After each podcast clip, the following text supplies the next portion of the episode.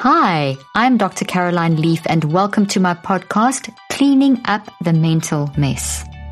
In this podcast, I interview Robert Whitaker, who's an American journalist and author who has won numerous awards as a journalist covering medicine and science, including the George Polk Award for Medical Writing and National Association for Science Writers Award for Best Magazine Article. In 1998, he co-wrote a series on psychiatric research for the Boston Globe that was a finalist for the Pulitzer Prize for Public Service. His first book, Mad in America, was named by Discover Magazine as one of the best science books of 2002. Anatomy of an Epidemic won the 2010 Investigative Reporters and Editors Book Award for Best Investigative Journalism. He is the publisher of madinamerica.com. In light of a recent paper published by Professor Joanna Moncrieff and Mark Horowitz and colleagues on the myth of the chemical imbalance as the cause of depression, Robert explains in this podcast how the American Psychiatric Association, the APA, and pharmaceutical companies knowingly promoted this falsehood to the public, and as such, the chemical imbalance story served as the soundbite that could best sell this disease model to the public.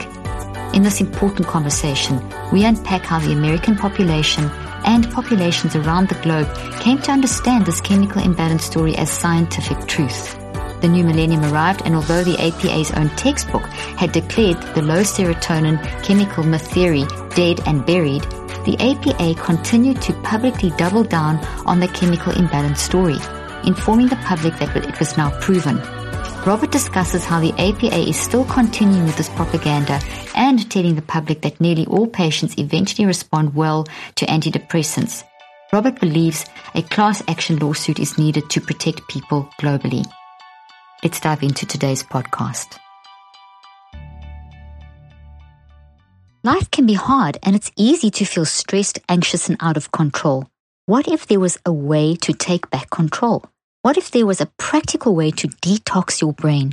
This is now possible with NeuroCycle, the first ever scientifically tested brain detox app shown to help reduce an anxiety and depression by up to 81%.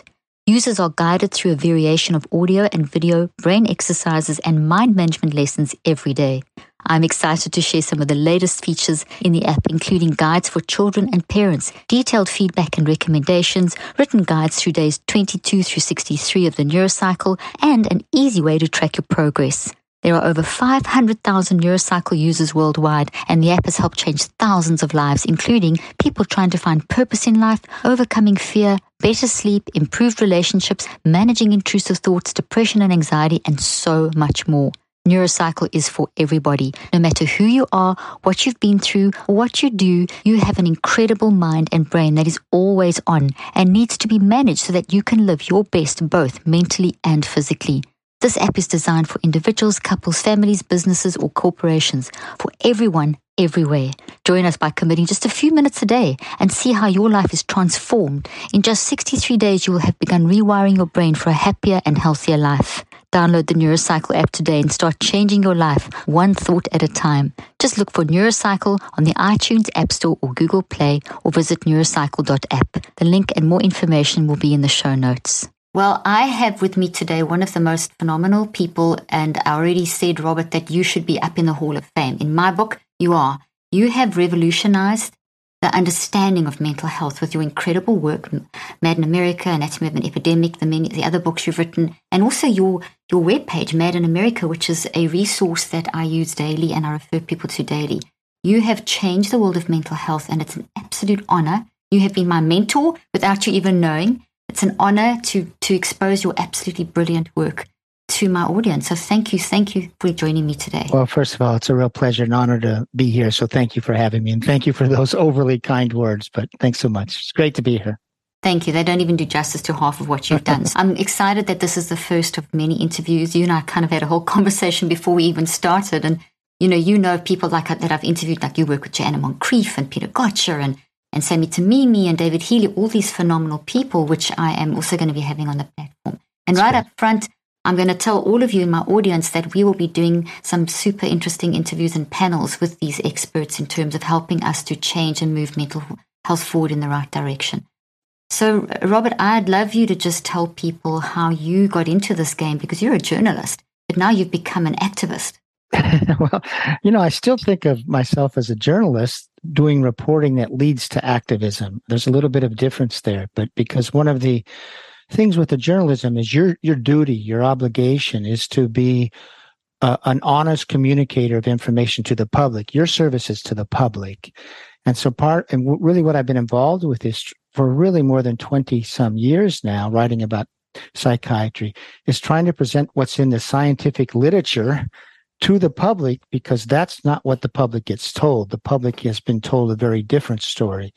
So I still think it's very much an act of journalism that I do hope leads to activism, because clearly we as a society, and I'm talking about societies around the world, we have to organize our thinking and our care and responses to psychiatric difficulties, emotional difficulties around real science and not around marketing. And that's the problem we've had. Now, to go to your question, yeah, I have a long background in writing for daily newspapers. I was a medical reporter for a daily newspaper covering medicine and science. And if I were to say the trail that led me to write about psychiatry, it's very specific, actually. I left daily journalism in 1994, and I took a job as director of publications at Harvard Medical School. And at that time, there was this big thought is, oh, we have to practice evidence-based medicine. Why? Because it begins with the understanding that there's a capacity of doctors to be deluded about their merits of their therapies. And that's what the history of medicine tells you quite clearly.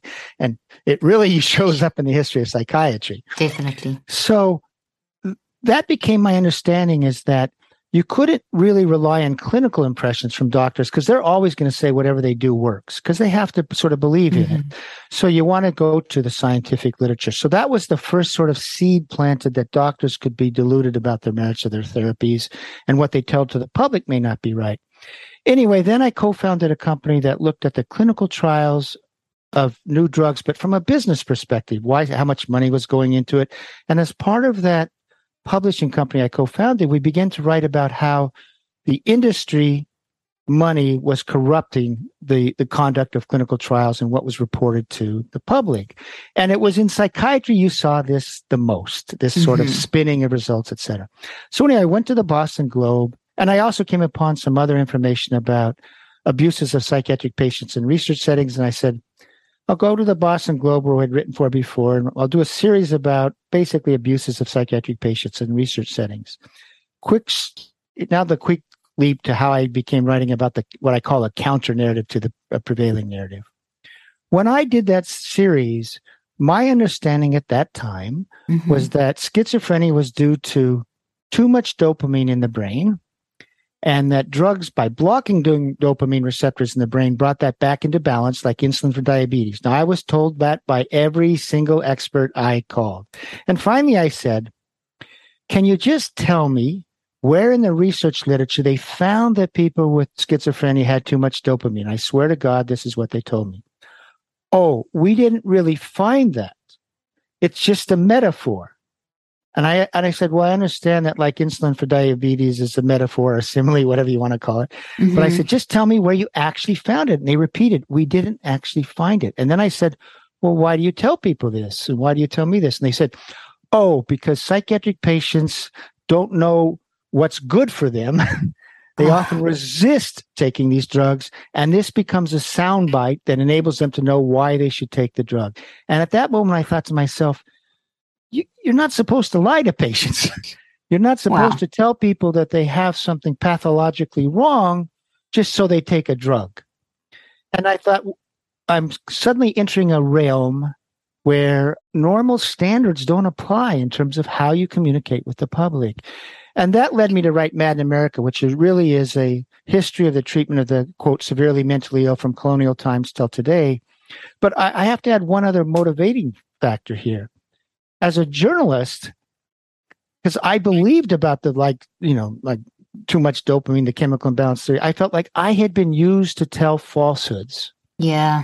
And, that's not what you're supposed to do as a journalist. So one of the things that I did with Mad in America, and you'll see the connection here, is look at, in essence, a history of delusion by psychiatrists about their merits of their therapies. They were constantly saying, oh, this fixes something when they were bleeding people or whatever.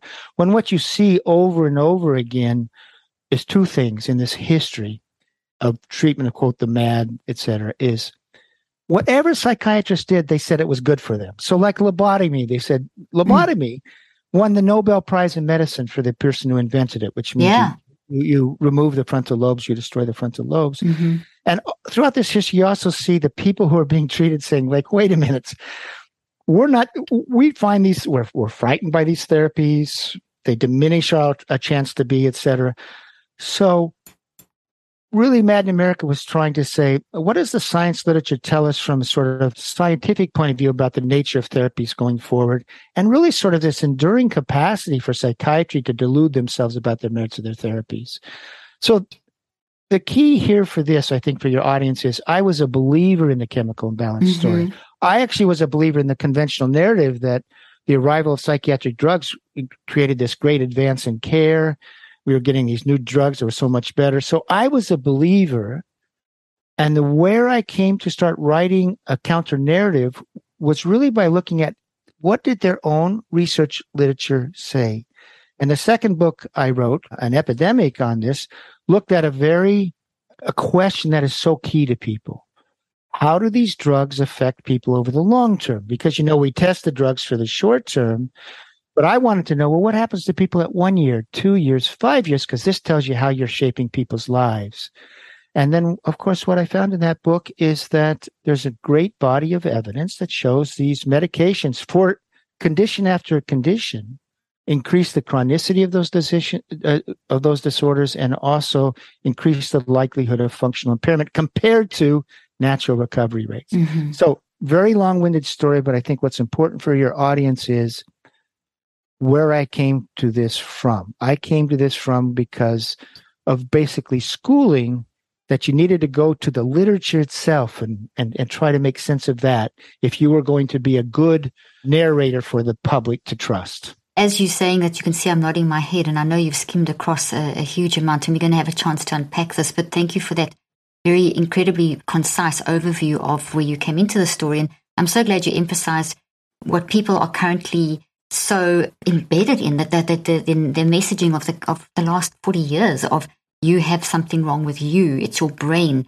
and then we overlook society and all the other actual causes of why people are battling with distress. The whole medicalizing of misery, as Joanna Moncrieff says, and the pathologizing of childhood, as Sami Timimi says. So, I really appreciate you diving into that. And that makes me travel to the current situation where you brought out a paper yesterday in Mad in America that I read yesterday, Sunday morning. And it's been released today, I think, or yesterday morning. And I wanted to put that in time because it relates to a paper that Joanna Moncrieff and Mark Horowitz brought out just very recently that has taken the world by storm. Now, the psychiatrists are saying, oh, we knew this anyway. And you have a wonderful way of handling that. And yet the public have been under this misconception that you were under as you started as a journalist of this is the belief that schizophrenia is from a lack of dopamine and the chemical imbalance myth and all these things that have been the story that's been sold to the public. But you and I both know, if you've done all the researches, you've written the books on it, that this has made things worse. We're sitting with results where people 30 years later, people are dying 8 to 25 years younger from lifestyle diseases that are preventable because of diagnostic labeling and drugging and all these, the different approach. We've forgotten all about the human and we've gone all to the biology, the whole biological, we've got to try and find a neurobiological correlate. So I say all that to say to launch you into this, and I'd love to unpack this article because it really goes to the heart of the matter and takes you on this journey from where you started to where you are at now. So I've got it up in front of me, but I know you know this off by heart, and I'm going to either prompt you or just dive in and take it away however you want. Okay, well, let me just the context for what we're talking about here. Yes. This article I wrote yesterday on a website I run called madinamerica.com. So what happened was in June, Joanna Moncrieff and Mark Horowitz and their colleagues published an article in which they investigated the decades of research into the low serotonin theory of depression. And it goes back to this 1970s, so that's 50 years of research. And what they showed and found was that there had never been any evidence to support the idea that low serotonin is the cause of depression. And so Then the next step is, well, isn't that what we were told to believe? And they also showed that surveys find that about 85% of people in the public, quote, know that depression is due to a chemical imbalance. So right there you have an astounding thought, astounding thing for the public to know.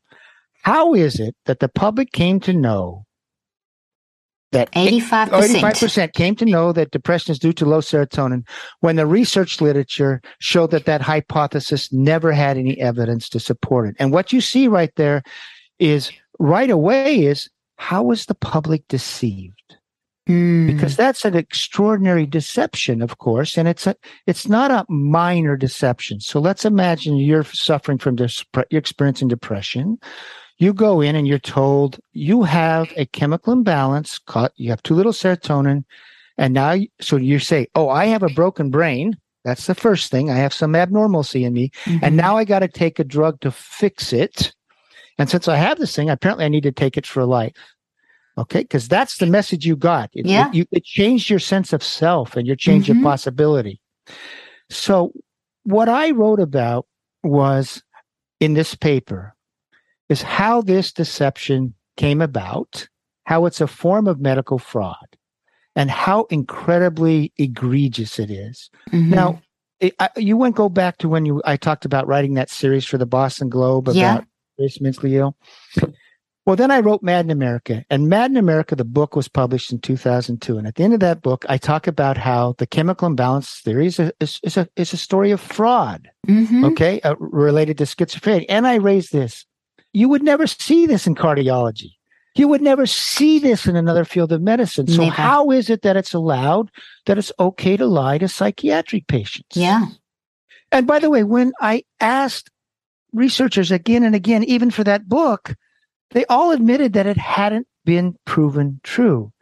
Now, so that was 2002. I published Anatomy of an Epidemic in 2010. I went over the chemical imbalance story. Now, there's two parts to the chemical imbalance story, and let's say the low serotonin theory of depression. The first is going back to 1974, and I trace this history. The researchers are saying, we're just not finding that low serotonin is the problem. In 1984, the National Institute of Mental Health National Institute of Mental Health is, by the way, our big research organization in the United States to conduct research into mental disorders. Yeah. In 1984, they concluded, we're not finding that low serotonin is a cause of depression. And now here comes the key moment.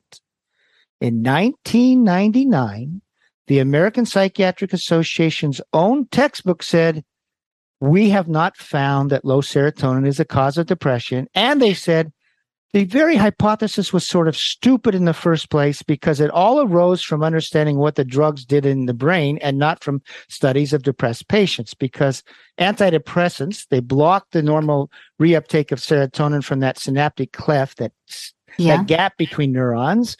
So serotonin stays longer in the gap than normal. So they hypothesize, oh, maybe depression is due to too little serotonin. But 1999, the American Psychiatric Association says it's dead. The theory is dead and buried.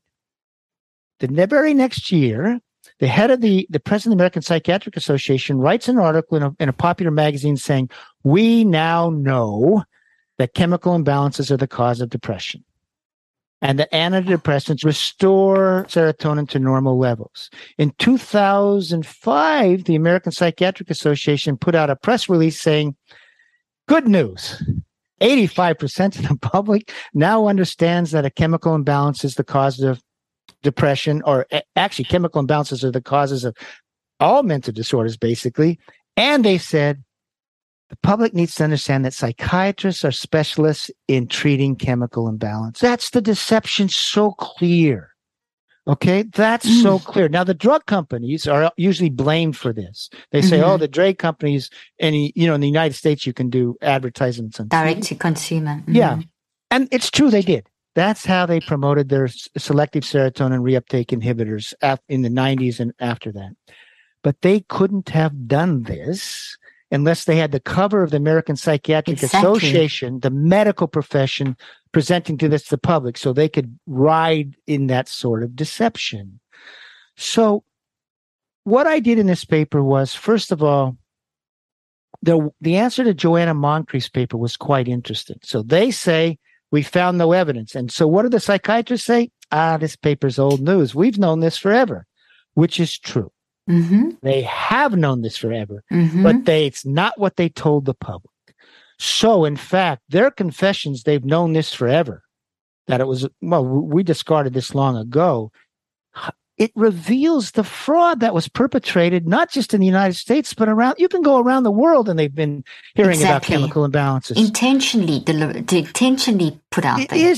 It's obviously intentional if you know mm-hmm. one thing and you say another, right? Exactly.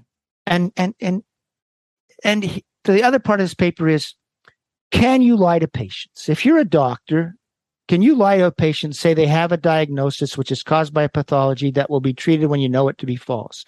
That's called medical battery in the United States. If you did it in neurology, you'd go to jail for exactly. example, and you did a fake surgery or something like that. But I just wanted to do here to try to put a legal context around this, because one of the fundamental principles in medicine, and it goes all the way back to Nazi experiments on Jewish mm-hmm. prisoners and the mentally ill in World War II, mm-hmm.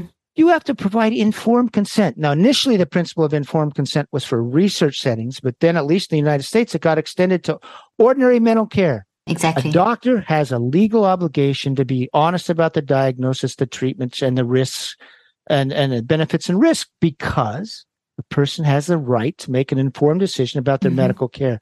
That's what was violated. It's been violated for 22 years. Yeah. I mean, you can say it's at least been violated since 1999 yeah. when the APA said it's not true. And how many people are we talking about? Oh, my gosh. But also the whole thing, Robert, around that is the informed consent issue, is that psychiatry is the only, and you're probably getting to it, maybe I'm jumping ahead, it's the only medical branch of the medical profession that can override a patient's right to choose. So it's forced treatment. And that's a huge issue too. But I don't want to divert, but that... Well, there is a divergence here. You're right. This is one place where there is almost embedded in the idea of psychiatric care, they don't know what's good for them, so you mm-hmm. can cause forced treatment. And I think actually that idea is one of the reasons that psychiatry went down this route.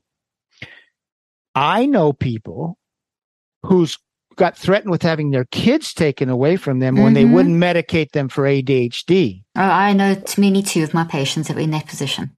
So what you end up with is, because of this lie, the courts think that the chemical imbalance story is true. It's treatment for a known disease. And therefore, if you don't give it to your kid, you're denying them helpful medical care. That's how extensive this lie changed our society. And think about if you're a parent, for example, if you know the literature about the long-term outcomes of for kids diagnosed with ADHD. What are the long-term outcomes of stimulants? They're not good. Not at all. The research showed that, in fact, there's no benefit in any domain of functioning, but there are adverse effects. Exactly. So you're a parent who knows that, and now you're being forced to medicate your kid. It just shows that this harm that this deception has done to society after society is extraordinary. And by the way, there's been a rise in disability due to mood disorders in country after country that has adopted exactly. this paradigm of care. And the research tells you why that would be so.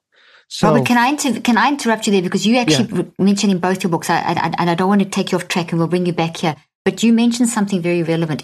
You show the research that it shocked you when you were in your early days, how in the westernized countries that are getting this kind of form of treatment, they did worse than like in Nigeria and Africa and various different places in Africa or third world country areas that didn't get the drugs or didn't get as many drugs. There's a massive difference. And that was challenged you to think differently about this as well. Can you maybe just quickly, briefly mention about that? This goes to this whole thing that I was a believer in the conventional narrative. So when I was writing that series for the Boston Globe, I thought we were making great progress in treating schizophrenia.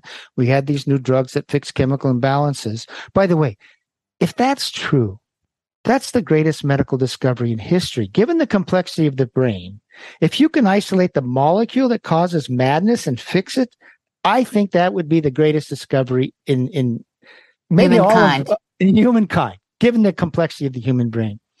But I actually believed it because that's what they told me initially.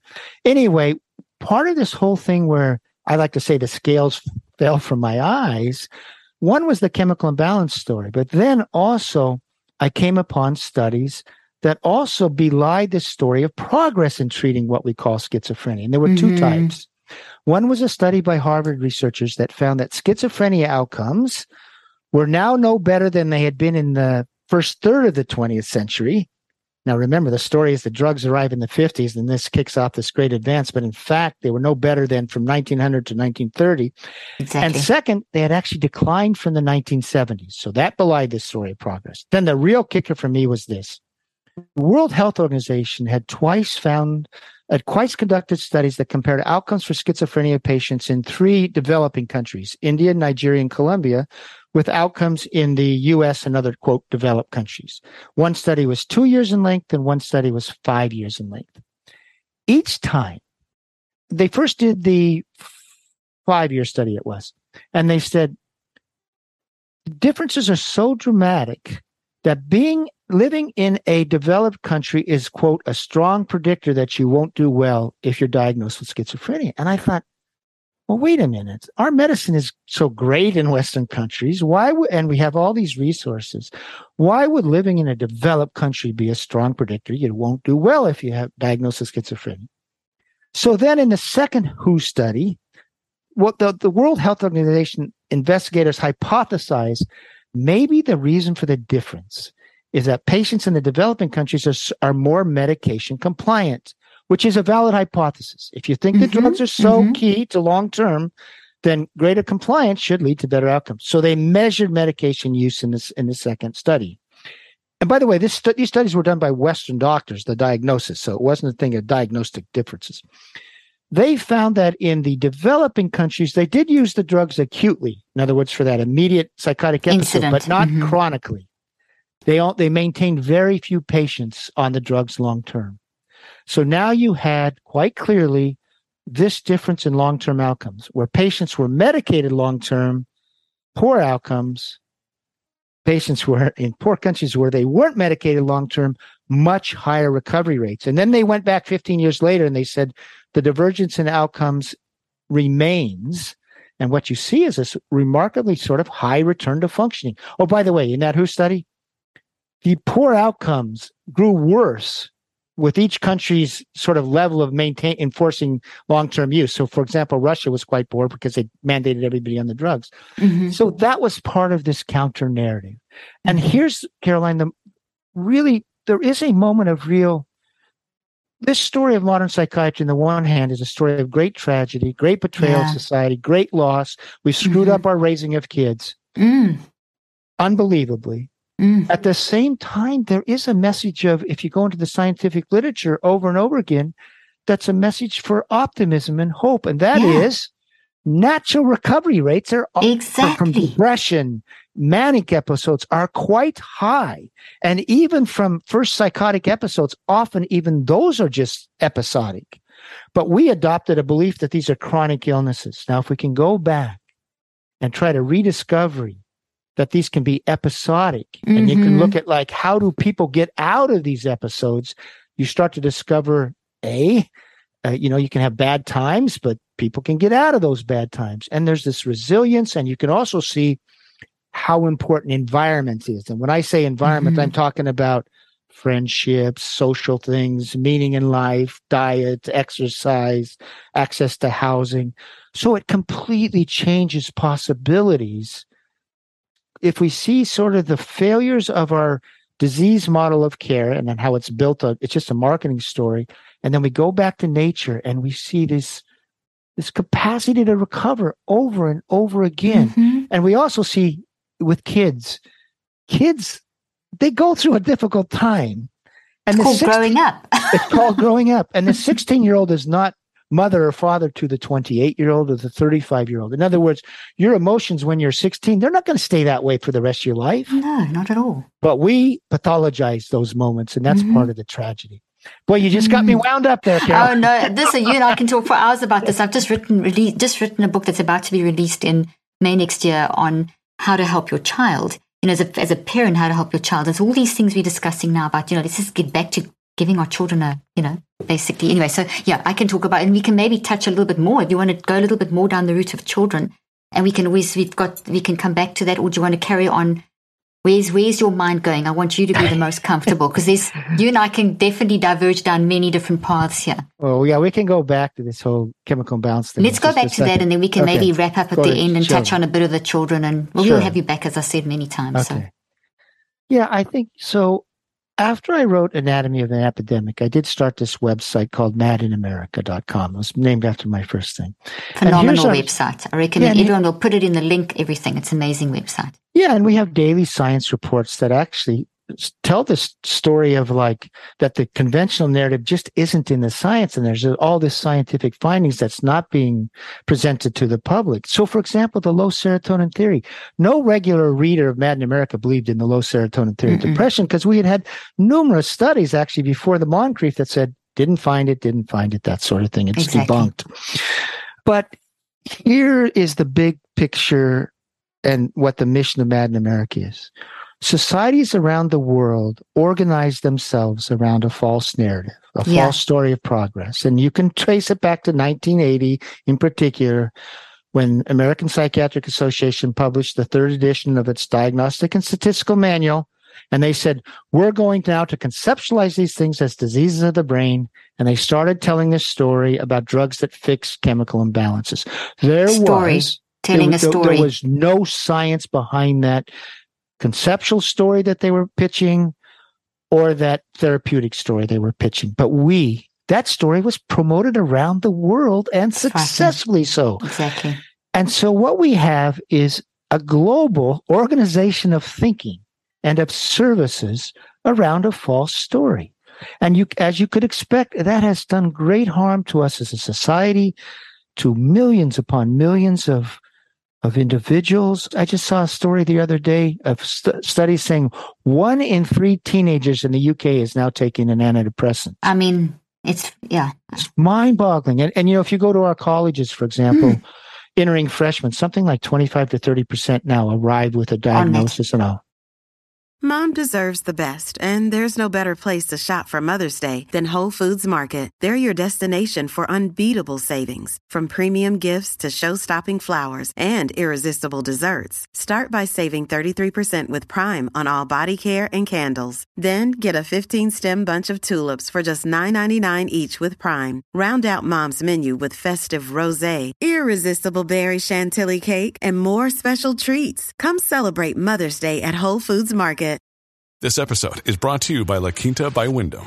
Your work can take you all over the place, like Texas. You've never been, but it's going to be great because you're staying at La Quinta by Wyndham. Their free Bright Side breakfast will give you energy for the day ahead. And after, you can unwind using their free high-speed Wi-Fi. Tonight, La Quinta. Tomorrow, you shine. Book your stay today at LQ.com.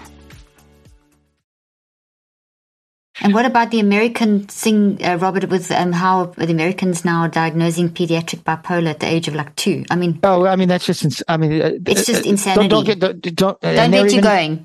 Yeah, don't get me going. I mean, we can talk about this. They even say you can diagnose ADHD at 2 in a 2-year-old. Please, in the womb. In the womb, they're talking about doing it in the womb. And I know I once was on a debate with someone saying we're going to do it in the womb, and I said, and I literally almost had a meltdown. I said, that's the most frightening thing I've heard in a long, long time, that you're going to pathologize this fetus before they even come out. Yeah. Anyway, so what we need and what Mad in America is about is, we need to know the science, and we need to listen to people who've been treated, by the way. Very important. Completely rethink our what we know about mental health, and we need to develop a new paradigm of care. And so one of the things we do at Mad in America, we have the science, every day a science story. You know, we do these reports like I wrote yesterday, sort of a summary of all this information. And then we also do have personal stories. And you know what? Over and over again was, I had a small problem. I went to my GP, or I went to a psychiatrist. I was told I had a chemical imbalance. And 20 years later, I was on 40 drugs and my life is over. We hear that over and over again, which tells you of the harm that can come from that false story. So, in a big picture way, what we want to do and what I think is necessary is for society to become informed about actually what the science says, so they can see it justifies a very different narrative. Exactly. And the hopeful part is the narrative it justifies is a much more optimistic narrative. And It talks about how a society, so you don't blame just the individual. You don't put the problem inside just the individual. You say society can do things. They can set themselves up in ways that better nurture mental health among their kids, among their adults. Exactly. You know, I get wound up on this. Me too. real quickly, one quick story. I was in New Zealand a few years ago doing a tour, and the psychiatrist comes up and he ran an experiment that went like this. With new mothers, okay, that began to struggle with, quote, postpartum depression. Yeah. One group was given the drug, okay, conventional medical care. With the other group, he didn't give a drug, but the response was they would send someone to the house every day to help that young mother and that young family. Now, which response do you think produced a better outcome? Well, I know which one because I know the truth. So obviously the support. Yeah, the support. It was dramatically because that showed what this person really needed. But do we have care that says send some help or provide social help? No, it's just antidepressant. Whack them on an antidepressant. I get these DMs and questions daily about that. What do we do about postpartum depression? What's your opinion? Should we be taking these drugs? So here we have an answer. And that's an example that if we have a different narrative, we can create a different paradigm of care. And it, you know what? It's such... The other thing here is sort of a story of philosophy. And this I wrote about in this paper we did yesterday. Yeah. The chemical imbalance story is such an impoverished philosophy of being because all we need to do is like look at religious tracts, look at Shakespeare, look at novels. And what vision of humanity do you see in this literature? Human beings are emotional. Exactly. Human beings are they have ups and downs. They can be struck with jealousy, powerful, you know, it's a ride being a human being and growing up. And it also tells us that it's not just some steady state movement through life. And it's also clear that the environment matters. And then we change it to this idea that like everything is inside the person's head. That the problem, that is wrong. Ahistorical, non-philosophical philosophy of being, but that's what we adopted. Oh, we have this problem with the molecule. Yeah, it's so true. You know, I call this podcast Cleaning Up the Mental Mess. And one of the statements that I always make, my most recent book is called Cleaning Up the Mental Mess. It's okay to be a mess. You're a human. What we need to do is learn how to create a supportive system that we can. So yes, I'm in my way also trying to help support this narrative that we need to be human again, be allowed to be human and support each other through our humanity. Absolutely. I mean, that's part of what a rethinking would bring us is we would completely remember what we humans are. We struggle. We do crazy things. We lose control of our emotions. Growing up is all about coming to know your mind and trying to come to grips with it and learn to assert some control over the crazy things inside us. So that's how you clean up the mental health mess is you have a new vision of what it means to be human, which is actually goes back to an older vision. Exactly. It's just what was always said. We just had this blip in our 30, 40 year, 50, 60 year blip that's really messed things up. You know, we said that it's not an epidemic in mental health. I mean, you speak about it as well with COVID and how everyone's just saying, oh, it's an epidemic in mental health. You know, another chance to bring this biomedical narrative, which is so wrong, to another level. We have to challenge that and recognize that this was a difficult situation. We just have to learn how to manage it. So we say it's not like we have an increase in mental health. It's actually a mismanagement of mental health. That's the epidemic, which goes to your Anatomy of an Epidemic and Mad in America. We're not managing our mental health. We've changed, and it's created a problem. Now, I don't want to take away from your explaining of this article. No. I think, Caroline, one point on this is this. In the early 1980s, the NIMH conducted a survey of the American population saying, what would you do if you got depressed? And only 12% said they would take, we did have antidepressants at that time, but only 12% said they would take a pill. Now, why did 88% say no? Because they understood depression was episodic, and they felt that by making changes in their life, they could, quote, ride it out and it would pass. And, you know, they might talk to a priest or a minister or a friend or that sort of thing, but they believed they could come out of it. Now, what were outcomes at that time? Exactly that. After about a you know, what you would see in outcome studies before the modern story is that maybe 25% would be well in 1 month, 60. And by the way, this was even in hospitalized depression, 60% maybe in 6 months, and 85% at the end of 1 year. So that told up people, and when we were talking about this, the symptoms were gone. They were no longer depressed. Okay. So what happened? The American Psychiatric Association, the drug companies, and NIMH ran education campaigns starting in the 90s to convince people that depression was a brain disease, okay? And you needed to take a drug because it was a disease. So that's how we went from 12% to 85% being a chemical imbalance, but it's such a short time. But it tells you that once upon a time, the public understood this, and they had to be basically deceived into believing something else. When you say it like that, it's like shocking. And I know that a lot of the people listening now may feel very, very shocked. And that's why I do what I do and have this platform that we can actually bring the truth to people, because we don't want people to be destroyed, which is what's been happening. We've got people dying younger than they should, people living lives, children. I mean, Robert, I don't know if you experienced this, but I've been working in schools and education and medical and my whole life talking and trying to bring this message through. And 25 years ago, even 30 years ago when I started, I could go into a school, give a talk about mental health and learning and that kind of thing. And it would be, oh yeah, this happened to me. Environment was considered the holistic. The kids would understand that this was something that was because of what they were going through. It was a reaction to life, and they get through it and with support. Now, if I go into a school, you just bring up the word depression. Oh, I've got a brain disease. I've got a chemical imbalance. We've got our Gen Z and Gen Alpha growing up the most medicated in history with the worst prognosis for long-term health and quality of life that we've ever had in history. But I'm talking to the choir here. I mean, it's frightening what has actually happened. Well, I think now we're sort of segueing into what we've done to the kids. Yes. And the pathologizing of childhood is horrific. Horrific. It's a wrong of such incredible dimensions. Mm-hmm. I mean, think about what a gift it is to be alive. Mm-hmm. What a gift it is to start moving through life as a 4-year-old, 5-year-old, 6-year-old. I have grandkids now, and it is such a joy to watch how they move through the world, curious, interesting, smart, fun-loving. But you just see the spirit of life come forth. And to think that we're going to have a response that's going to gradually take that away from those kids, numb their emotions, numb their ability to move through the world. And then when you talk about antidepressants, for example, antidepressants, first of all, the trials show they don't even work in teenagers. Exactly. But what do they do to teenagers? What's one of the first things they do?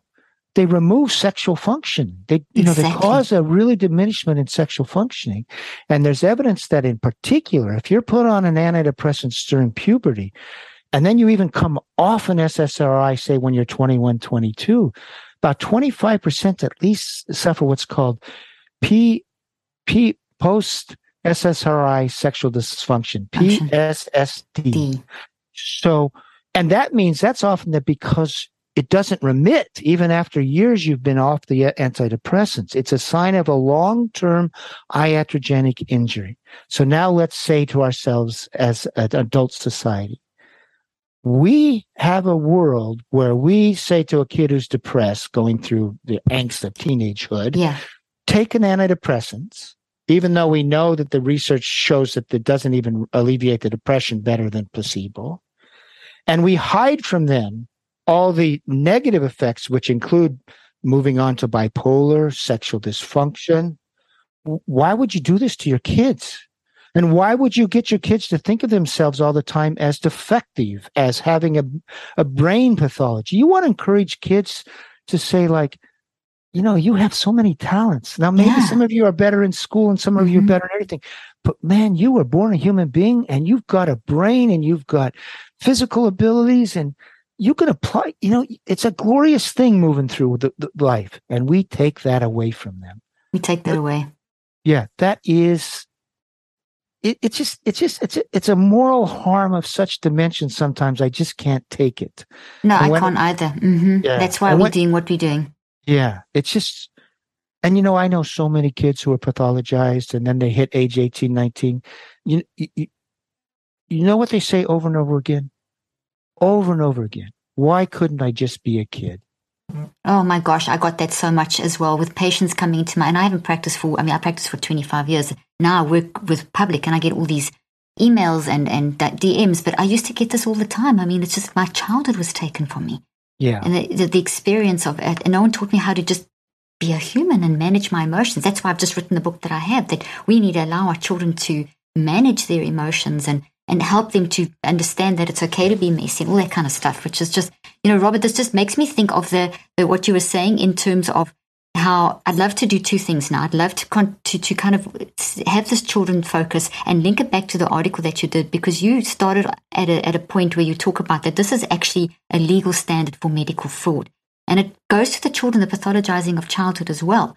This chemical imbalance is not just for the adults, this is for what's happened with children. And I'd love to touch on ADHD as well, which is just, I mean, it's another whole thing. So yeah, I think because this fits the two. That's a great question. It does. It kind of, yeah.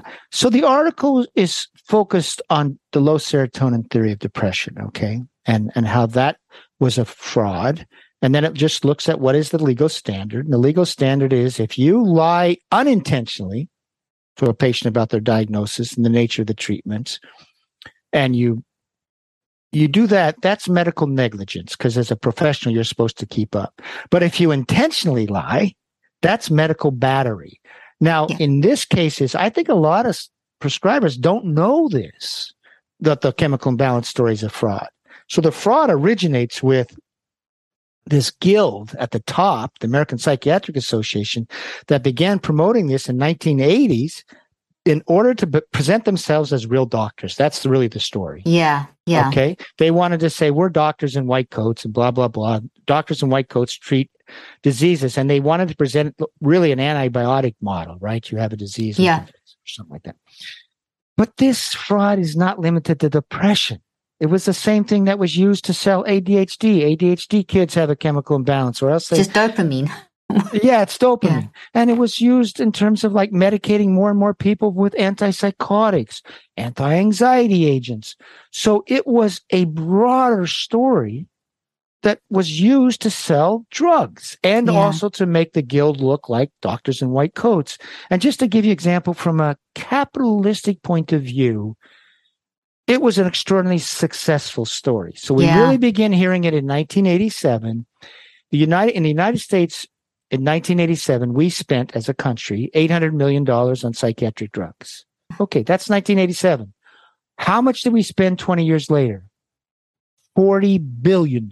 I mean, it's just like, I knew this was coming. So that's the comparison. Just say those two numbers again.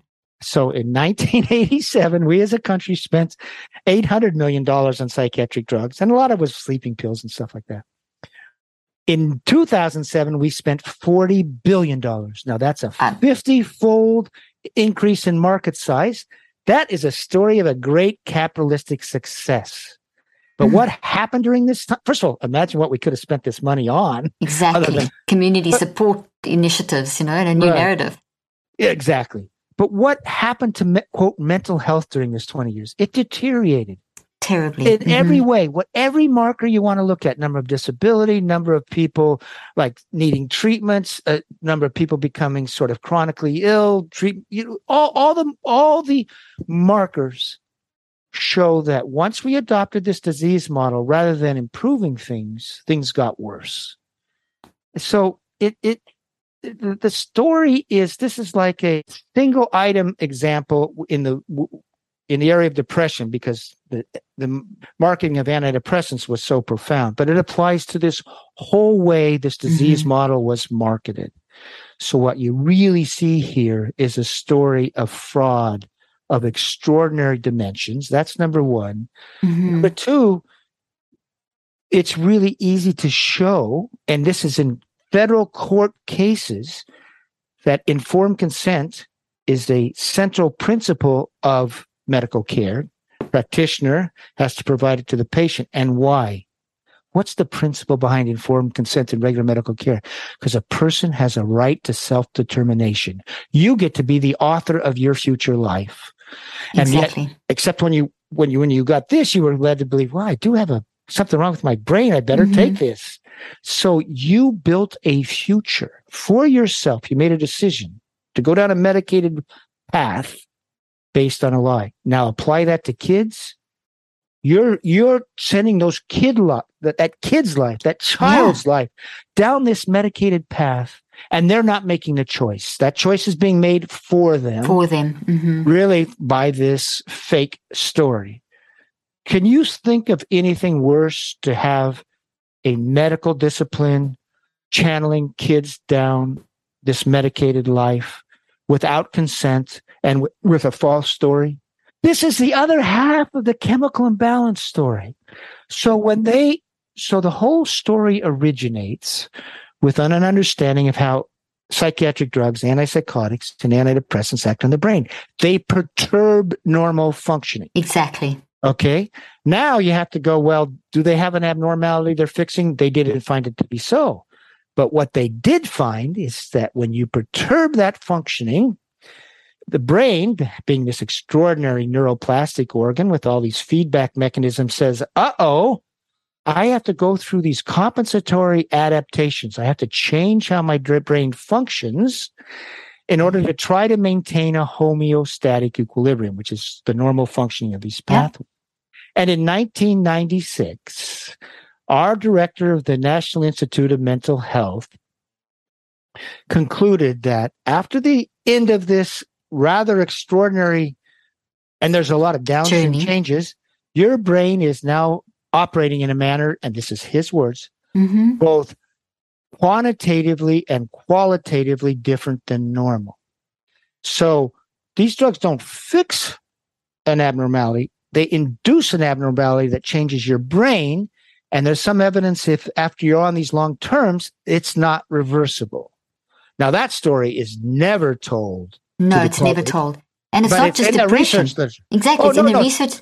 It's the depression, it's ADHD, it's schizophrenia, it's all these labels that are not labels, they're not diagnostic categories. They are descriptions of manifestations, as opposed to the way that they've been sold as this disease model, as we keep referring to. And so for example, early on it became evident that long-term use of antipsychotics led to a lot of people to suffer from tardive dyskinesia. Exactly. But tardive dyskinesia is it manifests as a disruption of control of involuntary movement. So you get the tongue flashing in and out and other things. But it's actually, if you study, those involuntary movements are really more like the canary in the gold mine or the mine, because you see decline in global declines in cognitive function, et cetera, with tardive dyskinesia. And they knew it's not reversible. They knew. So, and it was due to the drug. And they can even say it's part of the compensatory response. So going back to the 70s, there was in the research literature a model for why long-term use of antipsychotics led to this, basically this permanent dysfunction in the brain. And that's not told to people.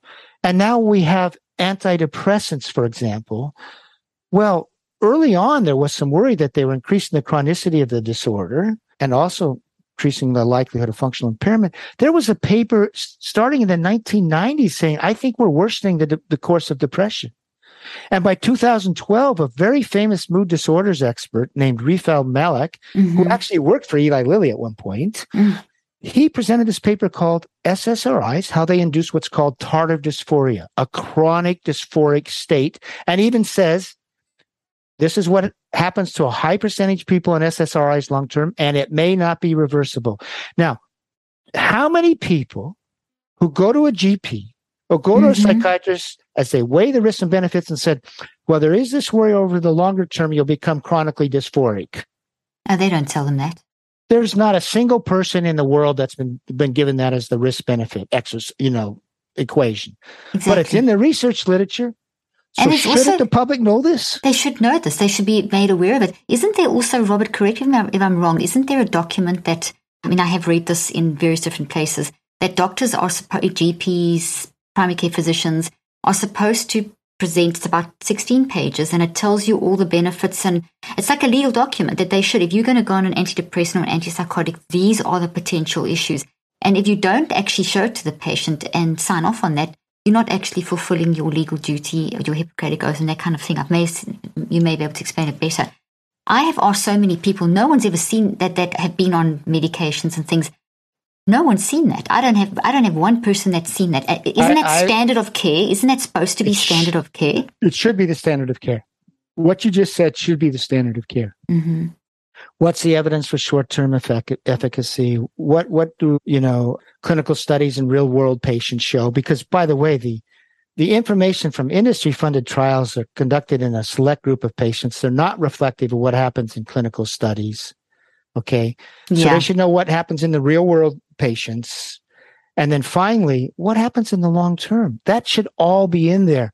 Now, it should be part of what you're handed. What I have seen here in the United States, where people will write up this is what an informed statement should be, and they put them on the internet and all, but no one uses it. So the legal standard in the United States is, to give informed consent, you have to provide the information that a reasonable person would want to know to make the decision. Well, I think if that's applied, you would want to know all this information. Exactly. But and there should be a summary document, because it's too much to throw at a patient who's already depressed. So you need to be able to have someone who, bring a caregiver with, or bring someone, a loved one, and walk them through those basic things. So that's a legal standard. And it's part of, and it's, this is the only, if you get a cancer diagnosis, you get told of the side effects. If you even insulin for diabetes, every medication has a side effect. But why are we not doing this in psychiatry? That's why it's so important people understand there's a legal infringement that's occurred here. Absolutely, you're right to informed consent, to make a decision based on the information that is gathered about what's the nature of your diagnosis. We don't know the causes of depression in the sense of any biology. No, that's been... How does the drug work? Well, it'll perturb this normal serotonin function, and your brain will go through these adaptations. The drug doesn't fix an imbalance. And then you have the right to know what has clinical studies shown. And say with antidepressants, in the industry-funded trials, there's a tiny bit of benefit on the Hamilton scale of 2 points reduction on this 52 really. Point, which has no clinical significance. No. And when they measure something called the effect size, basically they say that 88% of the effect is seen in the placebo group. So it's only like 1 in 8 get an extra little benefit. That's in industry-funded trials. Yeah. What happened in real-world studies of antidepressant therapies in real-world patients over longer periods of time? Well, you see extraordinarily low response rates. Exactly. And really extraordinarily low stay well rates. We're talking about 6, 10% well at the end of 1 year. And there was just a study out in, I forget, it's a big international study. Here was the range of outcomes in real-world patients. About 25% had some sort of decent response, like a 50% reduction in symptoms. Mm-hmm. Another, I forget exactly what it was. I think it was, 37% or something. Yeah. Had no benefit. 41% developed treatment-resistant depression, meaning they worsened. So what you saw in this real-world thing was only a small group. Oh, and by the way, more than half ended up on multiple medications. Yeah, exactly. Mm-hmm. So that real-world study actually showed that you got a lot of chance of ending up worse than you began. Yeah. And then if you go into the studies of 2 and 5, 10 years, it's all negative for the medicated patients. It just gets worse and worse. Robert, you have an amazing way of explaining that brain adaptation. You have a very nice, simple way. For my audience, I think they'd really benefit from if you could explain just what happens with, for example, SSRIs and how the brain adapts in a negative sense, and what is being, and it goes to the whole medical versus drug versus disease based model. And when you talk about drug versus disease, of course, it's Joanna Moncrieff who you're going to have, who's really developed this idea of a drug-centered model. But this is what patients should understand. It goes to how neurons communicate in the brain. And this was fleshed out really beginning in the 50s and 60s. So you have what we call a presynaptic neuron that will release a molecule we call a neurotransmitter or chemical messenger. Serotonin is a chemical messenger.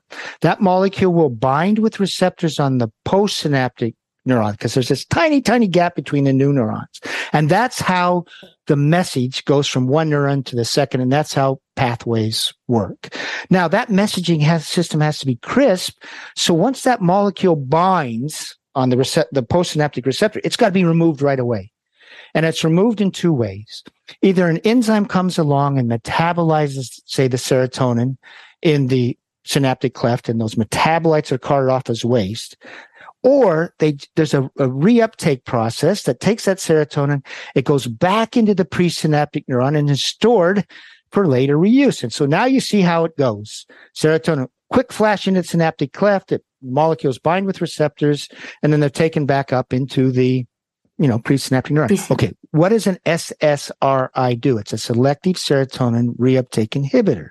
So it blocks that normal reuptake process, that evolution designed the brain to work in this way. Mm-hmm. Now serotonin stays in the synaptic cleft longer than normal. So what happens?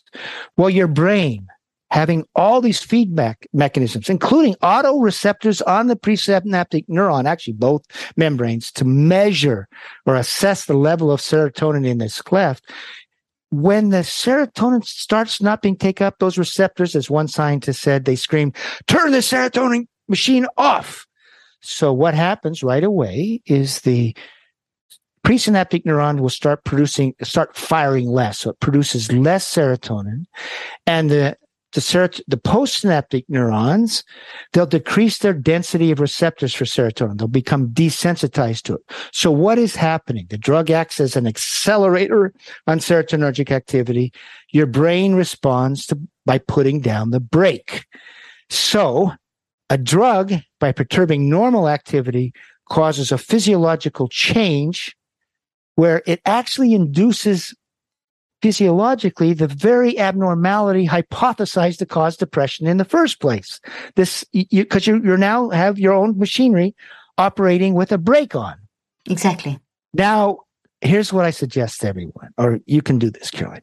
Go to your car today, and for the next year, every time you drive, keep one foot on the accelerator and one foot on the brake constantly, and see how that you drive, and then see what that does to the machinery over time.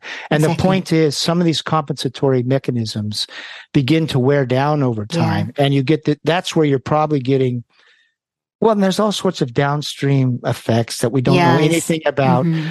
But basically, you're throwing a wrench into normal functioning, which causes these compensatory adaptations. And that's why Stephen Hyman, director of the NIMH, who, by the way, was a neuroscientist, said these drugs cause your brain to begin operating in a manner that is qualitatively and quantitatively different than normal. And that's that. And the easiest way to understand is whatever perturbation the drug does, the brain responds in the opposite way. So to an antipsychotic, which blocks dopamine receptors, your brain responds by trying to increase its sensitivity to dopamine. The presynaptic neurons put out more dopamine than normal, and the postsynaptic neurons actually increase their density of receptors for dopamine. And that, by the way, that increase in receptors correlates with the severity of tardive dyskinesia that develops later on. So that's the model you should understand when you go on a drug. You're not fixing it. You're perturbing normal functioning, and your brain's going to change. And all the evidence shows it's pretty problematic long term. And that's what you have so clearly documented in your work, in your books, and that you bring up daily in Mad in America with your science articles, is the evidence that this is actually what these drugs are doing. So used acutely in an acute situation, where it's just a short period of time, but like if you have a headache, you take an ibuprofen, but you don't stay chronically on ibuprofen. The acute use is going to maybe serve a purpose in a time, but this chronic use, the way that people are being told, there is years and years and years of evidence that you have been one of the people that has documented so well of this causing this damage. And the story has changed. We talk about just transitioning over to just how this is two things. The brain, nothing in the brain works in isolation, nothing in the body, our whole individuality. So they talk about the specificity of these drugs as though an antibiotic is doing the same thing. It's not doing that. Insulin for diabetes, it's not even remotely the same. We don't know if you do this in the brain, what else is happening in the body. There's just so many biochemical reactions and things that you can't say that. Yet they're telling you that this is very specifically only doing one thing, which is really a concern. That's in itself a legal liability. Well, yeah, well, listen, I mean, you know, there's a lot. Serotonin is not just a molecule in the brain. Everybody knows it's 95% in the gut. Yeah. And guess what? A lot of people have with trouble after they go on an SSRI, they'll start having gut problems. It's tremendous. Mm-hmm. So, I mean, yeah, I mean, it's a complete misrepresentation of mm-hmm. the human being, which is this. And it's not just everything in the brain. The brain is, you know, it has such a connection to the body. I mean, they work together. Exactly. It's mind-brain-body connection. Yeah. I mean, there's even like information stored, of course, in your fingertips, so to speak. There's muscle memory. There's all this sort of thing. Exactly. So this is part of this philosophy of being that is so ridiculous that you have serotonin causes madness. No, serotonin causes depression, dopamine madness. I mean, that's just the dumbest thing ever, because all these things interact with each other. There's all these signaling systems. And of course, there's epigenetics. Of course, huge. Epigenetics is why, how we are built to have our genes produce different proteins in response to the environment. Exactly. So in other words, the genes aren't just like these steady state protein producers.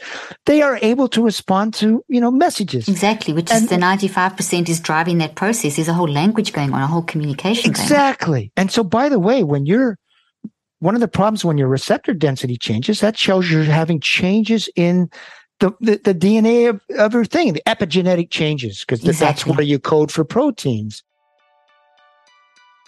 Do you struggle with brain fog or have difficulty focusing? Do you have trouble recalling names, dates, or where you left things? If so, I have some good news for you. Newtopia, powered by Bio-Optimizers, has created a brand new one-of-a-kind product called Collagenius. It combines collagen, cocoa, cacao with 4 different kinds of mushrooms, lion's mane, reishi, cordyceps, and chaga.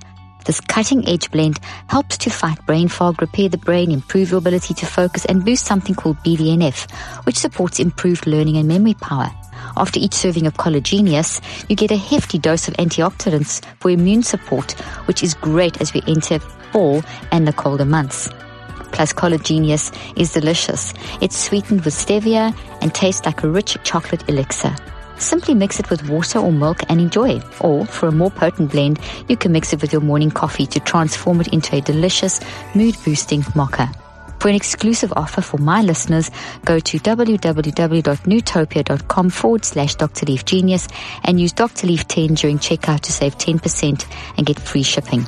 Again, the link is www.newtopia.com/Dr. Leaf Genius, and you can use Dr. Leaf 10 during checkout to save 10% and get free shipping.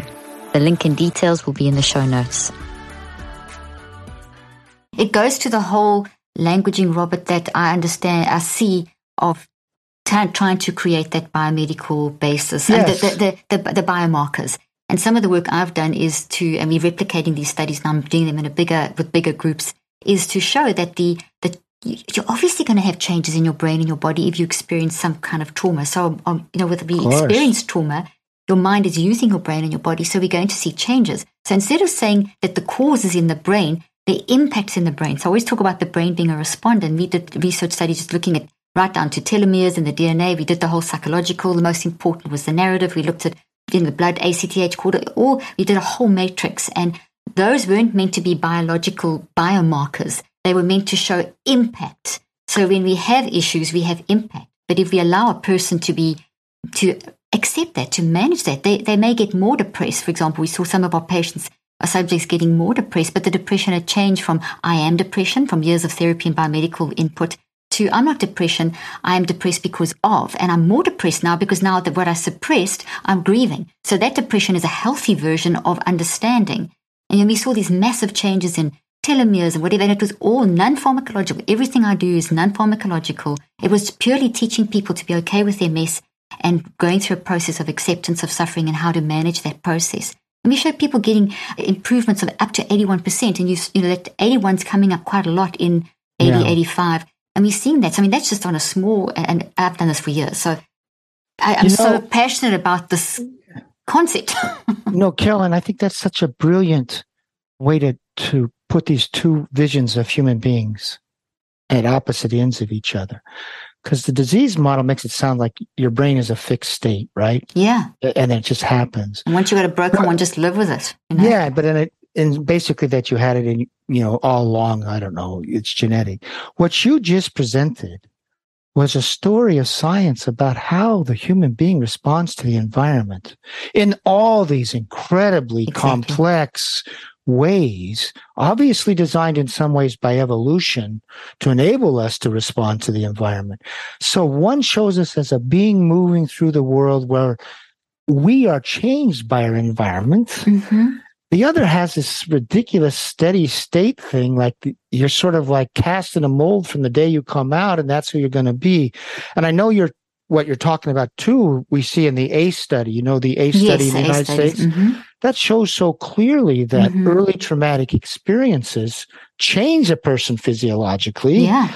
And you know, it has sometimes long-lasting impact. So it goes... Your story of impact on human beings is so important as part of a new narrative. It is so important, yeah. It is so important because then what you can see is that if you can build as a society a more supporting environment, and if someone does fall off the wagon, how do you help them get back? You see, environments are so important. So important.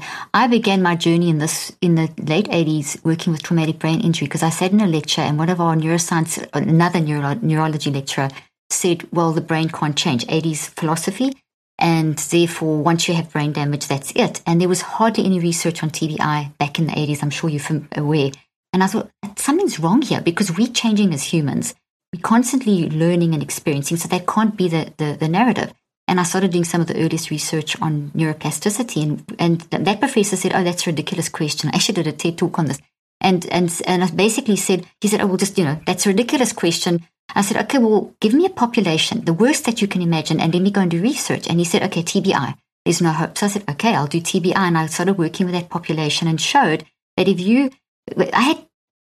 one of my main studies I did on a master's level was a patient who had a traumatic brain injury, written off for, 2 weeks in a coma. Basically, the neurologist had written that patient off as a vegetable. That's what the parents were told. Your child is a vegetable. That child, they contacted me 12 months after in that window that you're supposed to heal, and that child had come around, whatever, got out of the coma. Long story short, Robert, the point that I'm making here is that those parents approached me in the early days of my research where I was trying to understand, hey, there's more. We can drive our mind. We can change our brain. There's hope here. It's not a fixed thing. There's damage, but there's hope. So if I can show this on a damaged brain, and then we can take this to other populations. Well, that particular subject went from being non-functional to functioning on a second grade level to finishing within 8 months, going back and finishing school on a higher level academically than what they were before. And that triggered me. Then I thought, no, something's going on here. And that's what I've pursued for the last 38 years is that if that can happen, we have really got the wrong narrative. And then I've tried to apply this to other areas. And I say all that to say that your science, your approach that you have brought in, and this very strong legal language that you're using that's so important is that this we have to share this with people. We have to bring this level of hope because we've stolen hope from the world. Yeah, exactly. You. First of all, that's such a lovely story about the capacity even to often recover from traumatic brain injury.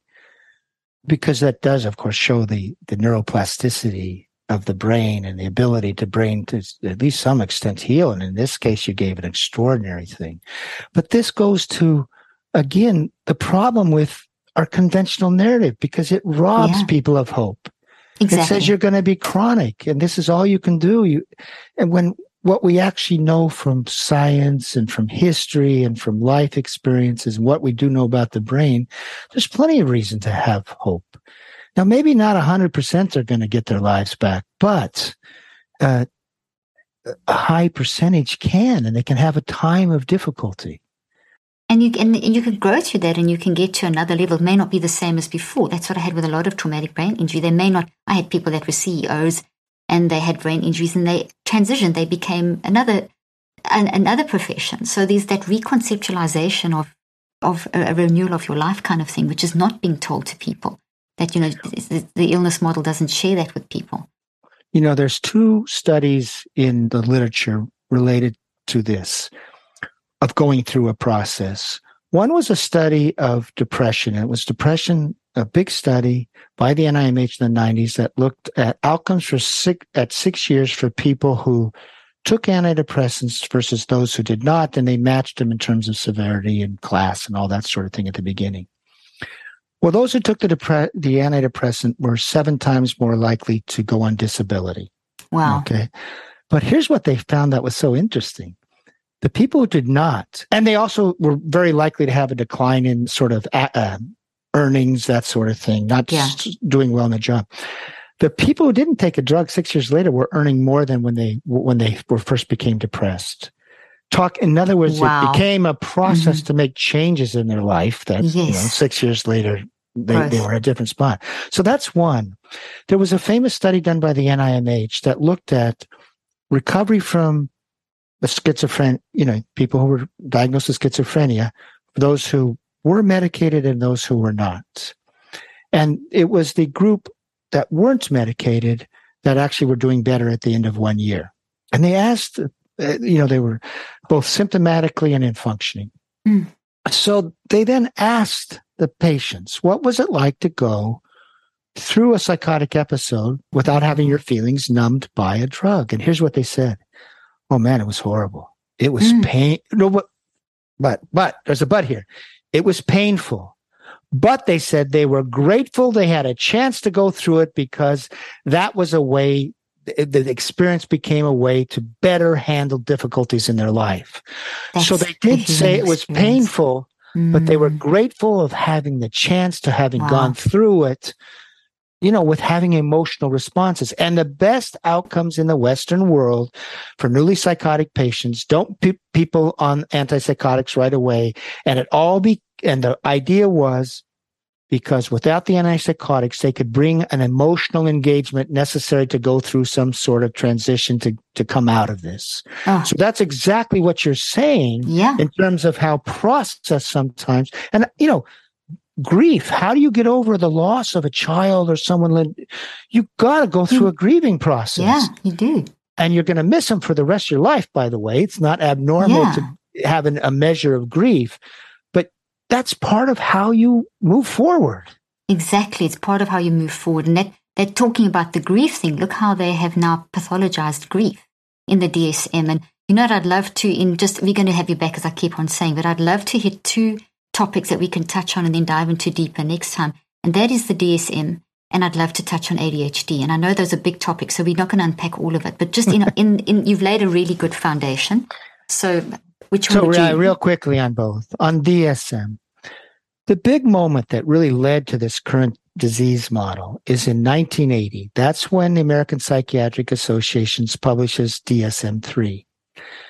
And what they do at this time, now, there's no scientific discoveries behind DSM-3. It's not like they discovered that, depression was due to too little serotonin or anything like that. They didn't discover any precise pathology. But psychiatry in the 1970s felt they were saying in their own documents, we're fighting for our survival because, our therapies may not be, our psychoanalysis may not be effective. Our diagnoses in DSM-1, DSM-2 are not very valid. You had a movie like One Flew Over the Cuckoo's Nest. And finally, people were getting addicted to benzodiazepines in the 70s. Very bad problem then. Mm-hmm. Bad problem. So with all this, you can see in their own literature, they said, how can we restore the image or improve the image of psychiatrists? And they said, we need to put on the white coat. We need to present ourselves as real doctors who treat real diseases. Mm-hmm. So they form this DSM-3, and they're going to say, we're going to call these diseases. Now, even in DSM-3, if you read it carefully, they said, we don't have evidence of this, but we're confident that we will get evidence over time. Now, that's the first thing. Now, the second thing about DSM-3 is, I forget how many disorders are, maybe like there's 200 and something. Something, yeah. They also said to themselves, we need to have a category that we can place everybody who comes to us for help. So someone who's going through a divorce and says, we need a disease category for that. And then it might be whatever it might be. So at this moment, they get all these disorders and they're going to say, we're going to call all these diseases. Now, who loved that? The drug companies love this because you can't get approval for a drug to treat unhappiness. No. Or, you know, I'm upset because I got divorced. There's no, that you can't get FDA approval for that, but you can get FDA approval for a disease called depression or, you know, if a kid's not behaving in school, because ADHD comes to us from DSM-3. There was no attention deficit disorder before that. Yeah. I can't get a drug approved for making a kid stay still and talking less in school, but I can for a disease called ADHD. So what you see is emotions getting put into this disease category, many that had been with us forever. Mm-hmm. That's a big conceptual difference without scientific, you know, reason to make that thing. And by the way, right after the American Psychiatric Association makes this conceptual change, they set up a PR machinery to start selling it to the American public. But there was no science behind it. No. The ADHD, it was, and Robert, I don't mean to interrupt you, but would you mind just telling the audience that the DSM, there's no, it's the diagnostic statistical, there's no statistics. It's a group of people making decisions. A group of psychiatrists. Oh, yeah, yeah. You just have people in a meeting and saying, let's say that's this symptom and that symptom. There's no research saying that this is going to actually produce a line between those who do and do not have it. And by the way, when they were doing DSM-5 and they were meeting panels, did you know what everybody actually said in those panels? These are constructs. You know, and you know, none of this has been validated as real diseases. That's among themselves. But is that message given to the public that these are not just constructs? You're like, you either have ADHD or you don't have ADHD. So that's the diagnostic deception. First of all, the conception was just done for political reasons. But then they went into this PR to sell it to us. Now, by the way, this doesn't mean there can't be biological things that cause, you know, psychosis or whatever. A trauma or a tumor or something like that. Yeah, but there's the impact, or insomnia or whatever. There's a lot of things that actually can be a physical, you know, stir for this sort of thing. And by the way, lead poisoning, for example, toxins, those sort of things. Yeah. So that's the DSM. You have to understand that the DSM is a political document, and away from it, people say, we're just, you know, these are constructs. They're not validated disorders. And by the way, what did the drug companies do? They then began paying psychiatrists at academic centers to make it easier to diagnose people, because the more you could diagnose people, and ADHD is a classic example, and I'll go into that in just a second, the more you can medicate people, okay? You can expand the market. So ADD, there was no such diagnosis before 1980, okay? What happened was they were start using Ritalin to quiet certain kids, because Ritalin is known to make you less engaged socially with your environment. So they first say ADD, attention deficit disorder, affects about 2% of people. Then they make it easier to diagnose in DSM-2, and now it's said to be 4 or 5. Then, DSM-4. Sorry, I said that wrong. So DSM-4, like in, well, there was first an adjustment. DSM-4 was in 1994. They make it much easier to diagnose, and now they say, doctors getting paid by drug companies. Oh, this affects 5 to 10% of people. And if you don't medicate your kid, they're going to have a terrible outcome.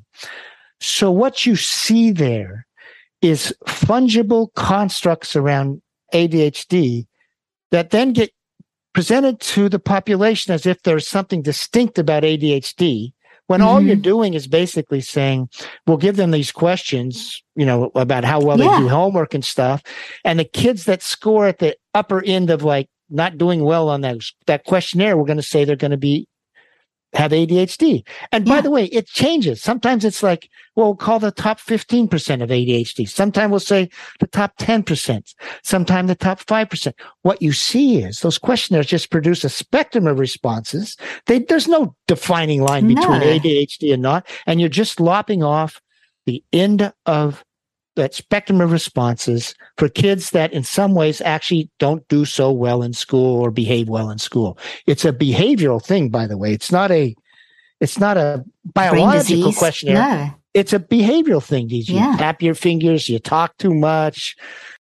Meanwhile, that's sometimes how people process information. Sometimes people need to tap their fingers. I mean, the whole thing is back to front and distorted. And I was in university in the 80s. when this was introduced. And I mentioned before we started, we had some professors saying this is going to be a major problem, and it was a correct prediction.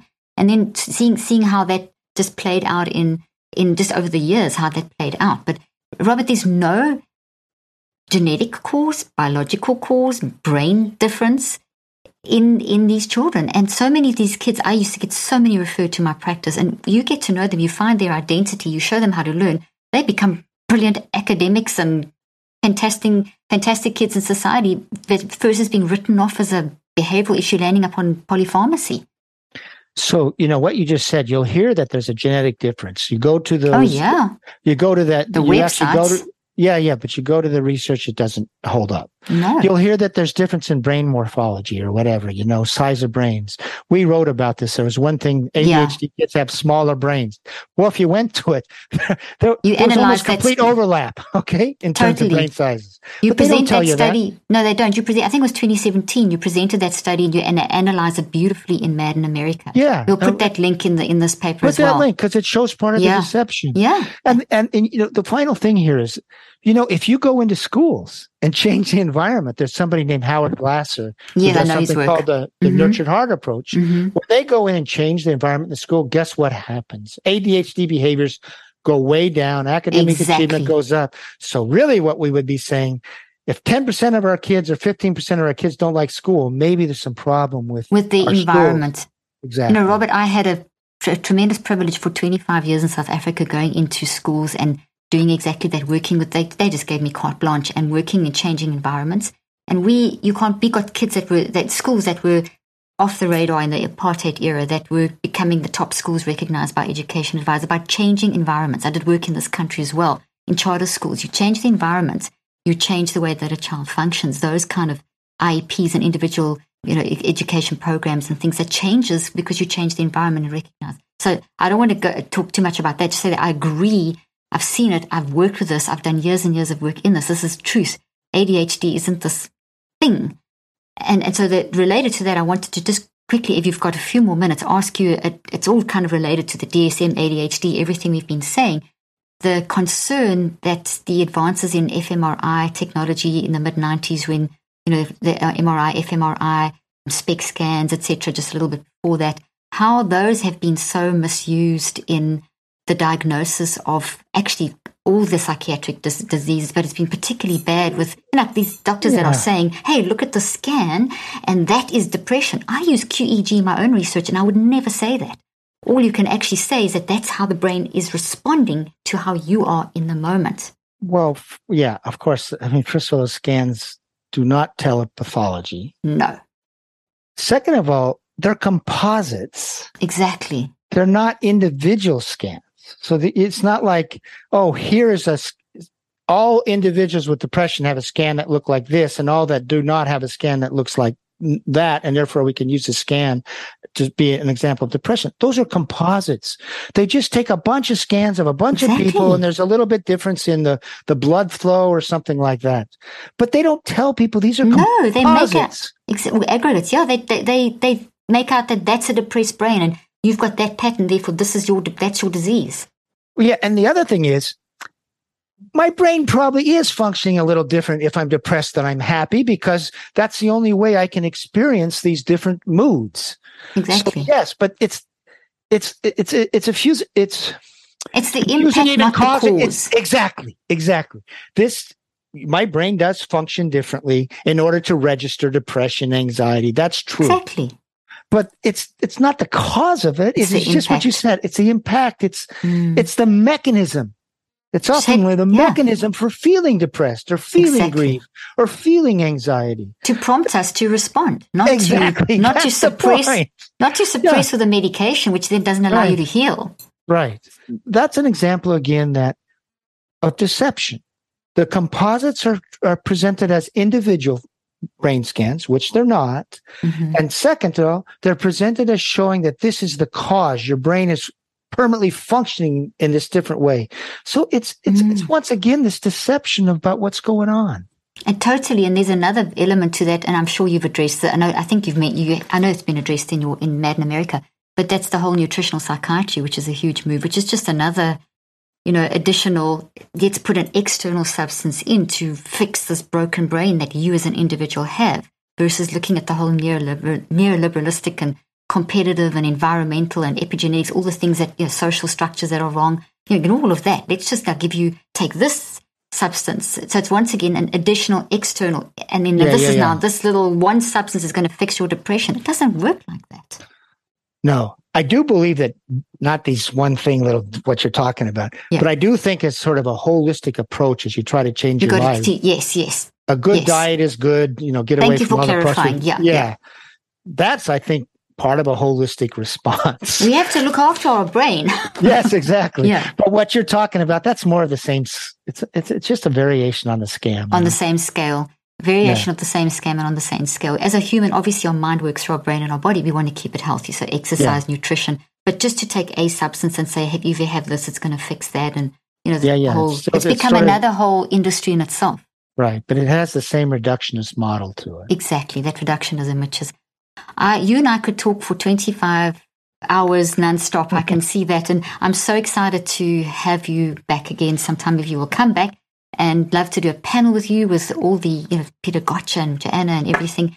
I don't even know how to thank you enough for the work you do in this incredible interview.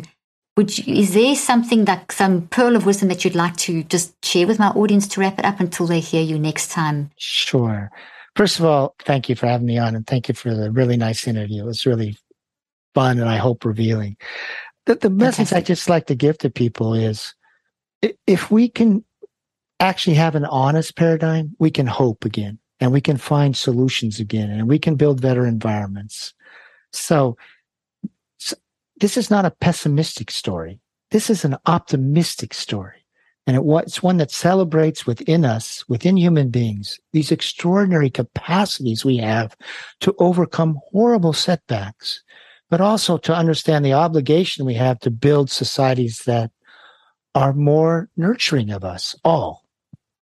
Mm-hmm. So that's, I think, the final message is, when you critique this, you say, well, what you're offering in return to the critique, well, what's out there in nature is an unbelievably optimistic story, if we can just grab it, about how extraordinarily resilient and adaptive human beings are, and how responsive to the environment. Oh, I love that. I love that you've brought up the concept that we're not as fragile as the messaging is telling us. Not at all. Not at all. So that's a beautiful way to end this interview. And Robert, how can people get hold of you? And we'll put all these links in the show notes. The easiest way to get hold of me, you can go on madinamerica.com, and you can go to the About Us, and it tells you how to contact me there. But here's how they can do it. Just email me, and I'm really good about getting back to people. And the best way to email me is all lowercase, Robert, period, B as in boy, period, Whitaker, WHITAKER, at iCloud.com. And I do try to respond to everybody who writes me. Well, that's amazing. You might get inundated, and I wish you didn't say that, because you're going to get lots of queries. But Mad in America is a website I recommend to everyone that you actually just follow daily. I read everything daily that comes out of Mad in America, and I recommend Robert's books. Anatomy of an Epidemic is a great place to start. Mad in America. I mean, you've written a series of books, but a good place, I think, would be to start with Anatomy of an Epidemic. I think so. Places the history beautifully. Thank you so much for your time with me, and I really am excited to see you again soon. Caroline, thanks for a great interview. I really enjoyed it. Thank you. I hope you found today's podcast interesting and helpful. If you want more tips and help with managing anxiety, depression, and mental health, be sure to visit my website at drleaf.com, and to sign up for my weekly newsletter, where I also include a schedule of my speaking events and so much more. And follow me on social media. I'm on Twitter, Facebook, and Instagram. Just look for Dr. Caroline Leaf. Also, I love seeing all your posts on social media about this podcast. I love seeing what resonates with you and what you've learned. So be sure to continue posting and tagging me and letting me know what you think and how these tips worked out for you. And don't forget, leave a review and keep spreading the word about this podcast. Thank you for joining me today. I really hope you learned something new and helpful. Till then, I'm Dr. Caroline Leaf.